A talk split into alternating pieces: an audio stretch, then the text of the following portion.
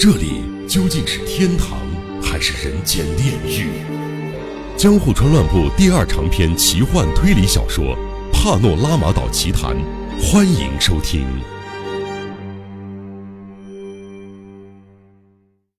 那是一块约一人环抱大小的岩石，上面散布着几个如飞行船气囊般的物体，仔细看像是直立的褐色囊状物。由于水流的关系，微微左右摆动着。这景象实在太超乎想象。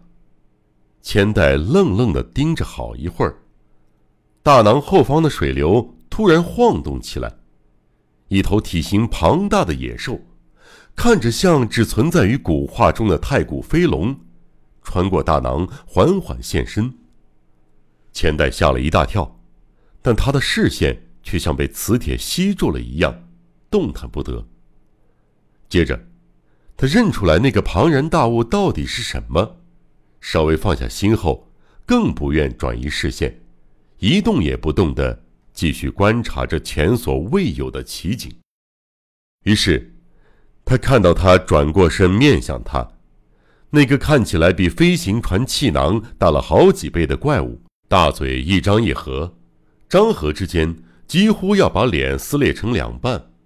他摆动着背上像飞龙一样凸起的棒状物，迈动着骨节凸起的短腿，一步步逼近千代。当他来到千代面前时，那感觉是多么恶心啊！一眼望去。前方的怪兽几乎只有一张脸，嘴巴开到短腿上，像大象一样的眼睛混迹在背上的秃油丛里，布满疙瘩的皮肤粗糙不平，还浮现点点丑陋的黑斑。怪兽大得像一座山，清楚地映在他眼里。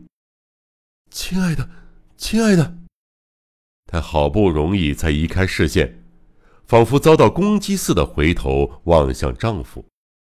哎，用不着害怕，这是高倍数的放大镜。刚才你看到的生物，通过普通玻璃往外看，实际上只有那么一丁点儿大。瞧，那叫碧鱼，和安康鱼是同类，借助变形的鳍在海底爬行。还有那边像气囊一样的物体，那个你也知道的，是一种海藻。听说那叫做长囊藻，是囊状的，对吧？那我们再往前看看吧。刚才我已经交代了船夫，赶得上的话，再过去一些，应该可以看到更有趣的景象。即使听完丈夫的解释，千代仍难以抵挡想见识更多恐怖生物的不寻常诱惑，于是再三窥看广界小恶作剧般的放大镜装置，岂料。让他最为震慑的，并非这种小把戏，也不是寻常的海藻、鱼类、贝壳，而是比它们更猎奇、艳丽甚至诡异好几倍的某种生物。走了一会儿后，他感觉遥远的上方传来一阵细微的声响，或者说波动。接下来，他像预感到什么似的，倏然停下脚步，先是一长串泡沫。那是被巨大的鱼类生物拖曳出的吗？它们钻过黑暗的海水，异样柔滑白皙的躯体迅速掠过灯光的照耀，一下子隐没在饥渴的蠕动着触手的海藻丛里。亲爱的，她吓得再次抓住丈夫的手臂：“你快看看那丛海藻。”广介的语气充满鼓励。火焰毛毯般的紫菜表面。只有一处异常凌乱，上面升起无数闪耀着珍珠光芒的水泡。定睛凝望，泡沫升起的地方，有一个白皙柔滑的物体，像比目鱼一样紧紧贴附在海底。不久，像海藻一样的黑发如烟雾般摇曳着，缓缓散乱开来。黑发下方冒出一个雪白的额头。一双微笑的双眼，还有整齐的背齿和鲜艳的红唇，那是一张女子的脸。她腹部着地，抬起头，缓缓趴伏过来。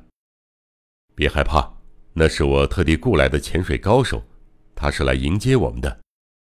广介扶住脚步踉跄、几乎要瘫倒的千代，说明道：“千代不住喘着气，像个孩子般大叫：‘啊！真是吓坏我了！没想到这么深的海底竟然有人！’”裸女来到玻璃后方，轻飘飘的站起来，只见他的黑发在头上盘旋，露出痛苦的笑容。他的全身被大小不一、亮闪闪的水泡包围着，他就保持着这样的姿势，紧扶着玻璃，与玻璃隧道内的两人慢慢的并肩往外走。两人隔着玻璃，顺着人鱼的引导前进，通道越往前越是弯曲，而且不知是故意还是偶然，每个弯曲处。都设置着不可思议的机关。经过那些地方时，人鱼的身体不是被撕裂成两半，就是身首异处，头部漂浮在半空，或仅有脸部被放大到异常的尺寸，让人摸不清是置身在地狱，养或极乐世界中。总之，不属于真实的梦幻世界，如噩梦般一幕接着一幕展开。